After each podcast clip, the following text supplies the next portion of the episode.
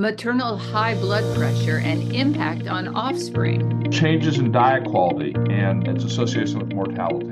Surveying for poliovirus in London sewage.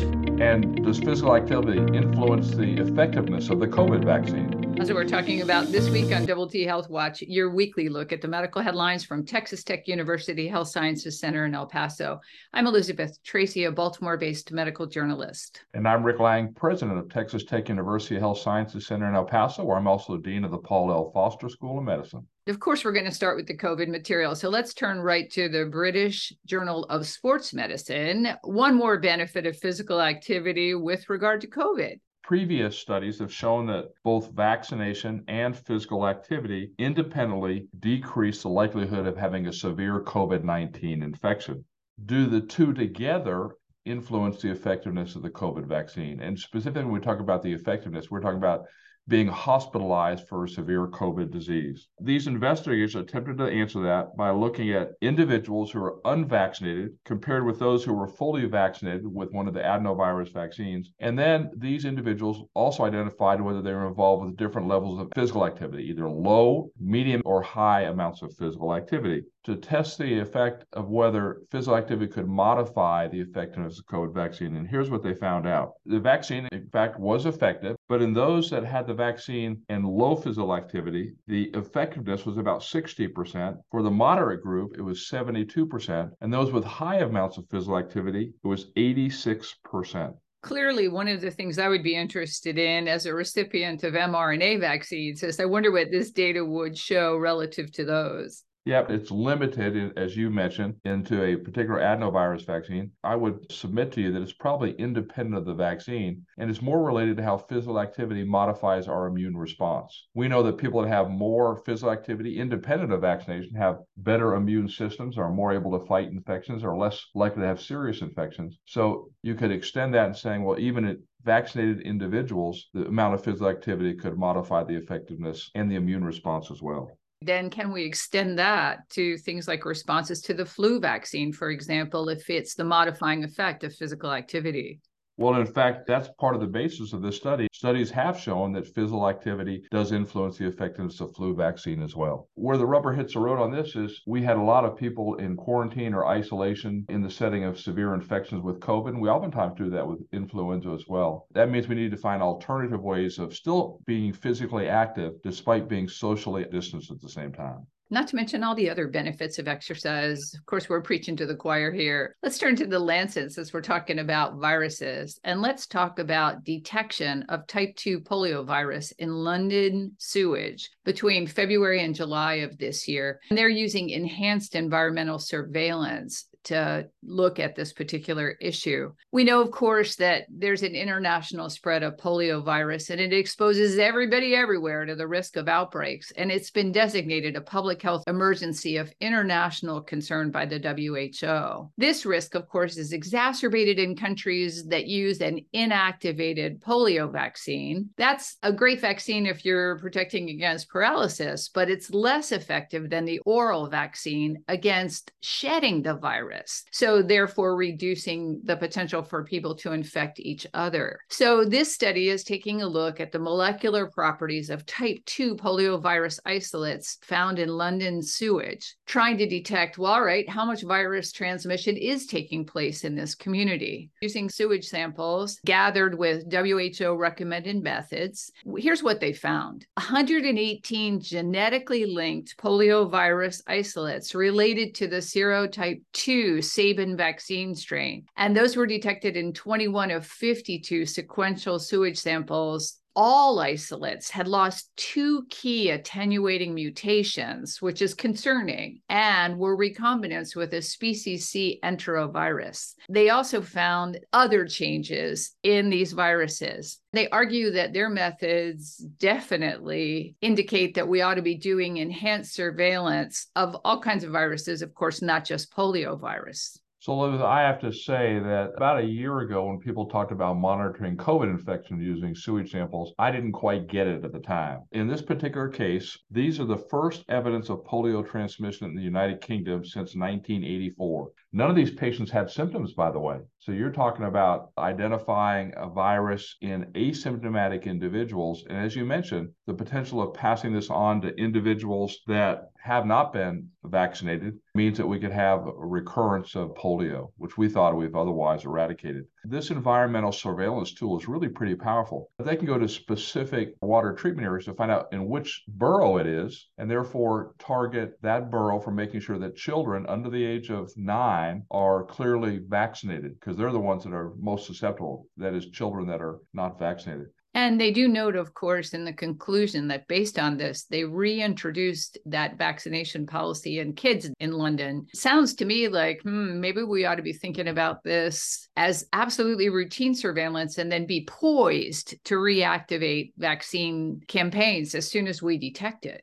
And that's exactly what happened here. Again, they've not had a detected case since nineteen eighty-four, but because of the active surveillance program, and it's not only collecting the sewage, but being able to analyze it very quickly and very specifically to identify the specific genotypes and where it comes from. I'm going to go out on a limb here and predict that this sewage surveillance strategy is going to be employed all over the world. They've noted in this paper that they have improved techniques that render it a good deal more cost effective to do that, even in places that have fewer resources. I think it's also going to teach us something about evolution of viruses. Absolutely. As you mentioned, the method is now sensitive, it's flexible, and it's relatively inexpensive as well. Let us turn then to the New England Journal of Medicine. We were talking before we started to record about how infrequently this journal talks about dietary interventions. In this case, does your diet quality, if a change in that takes place, impact your mortality? The investigators here noted that there are really very few studies that have evaluated the relationship between changes in diet quality over time and the risk of death. They had two large populations in which they were able to do that, both health professionals. The women and nurses health study, which has about almost fifty thousand women in it, and over twenty-five thousand men in the health professional follow-up study. Now, these were studies that were available from nineteen ninety-eight to two thousand ten, where they collected data. So we have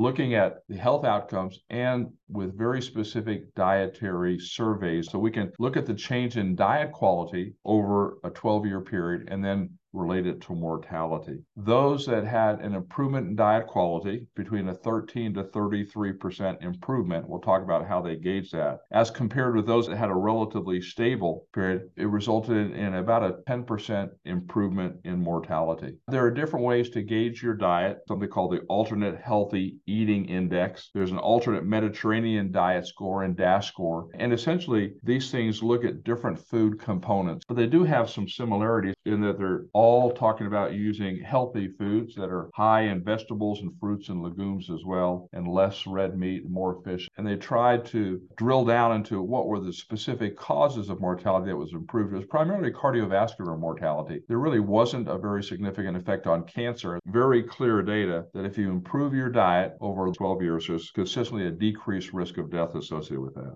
I think what's really interesting to me about this study is that you can come to this game rather late, very similar in many respects to smoking cessation, and still reap benefits as a result of the change in behavior. Absolutely. The two groups they used, the women were aged thirty to fifty-five years of age, and the men forty to seventy-five years of age. So I'm going to call that middle age, and even changing your diet in middle age can improve your mortality. And by the way, it looks like there's a dose response curve, and that the people that had the greatest improvement in their diet had the greatest decrease in mortality. It's up to seventeen percent decrease in mortality over the twelve-year period. We seem to be talking a good deal more about nutrition. And again, I'm going to go out on my prognostic limb here and say hyper-processed foods are definitely getting an indictment. I'm wondering how long it's going to be before we start implementing taxation to reduce their consumption. Yeah, I wish the message alone would get out on its own. If I told you that I could sell you a pill for nothing that would decrease mortality by seventeen percent, gosh, I wouldn't say we'd be rich. And this doesn't cost any additional money. Well worth implementing for everybody. Finally, let's turn to this issue of maternal hypertension disorder of pregnancy and mortality in offspring. And this is in the B M J. This looks at all those disorders of pregnancy that result in high blood pressure, but it looks at this outcome of, gosh, does this impact on your child's mortality? It took place in Denmark. And of course, we have already admired many times the robustness of their medical records. Over two million individuals born in Denmark alive between nineteen seventy-eight and twenty eighteen,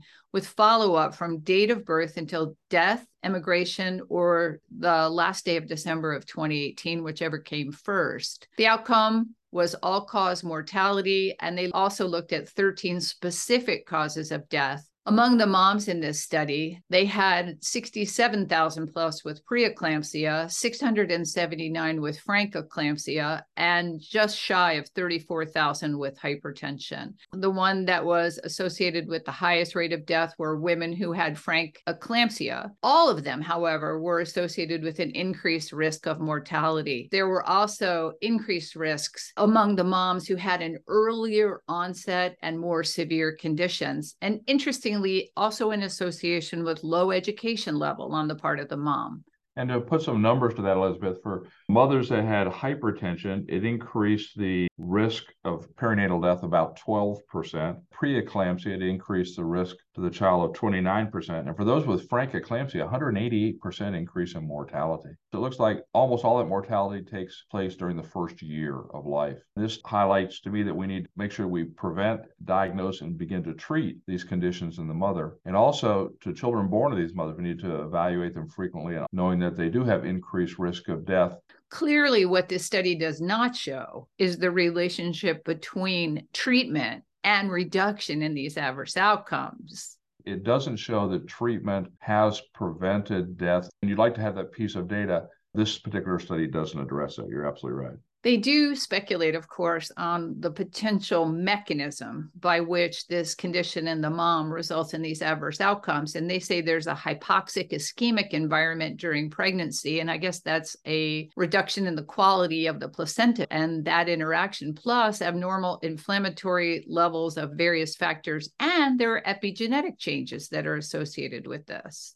You're right. I mean, these placental changes may in and of itself be the cause, or maybe, as you mentioned, the fact it increases inflammation or causes genetic, or we call epigenetic changes. There are some biologically plausible mechanisms. The study results are pretty convincing. I'd like to just get your comment on the fact that we know that increased risk of hypertension is seen with increasing maternal obesity, and we are certainly seeing an increase in that worldwide. Right. And when I talked about preventing the hypertensive conditions in mothers, there are two things we know that can decrease that risk. One is controlling the body weight, and the other would be physical activity. And I think obviously receiving good prenatal care. On that note, then, that's a look at this week's medical headlines from Texas Tech. I'm Elizabeth Tracy. And I'm Rick Lang. Y'all listen up and make healthy choices.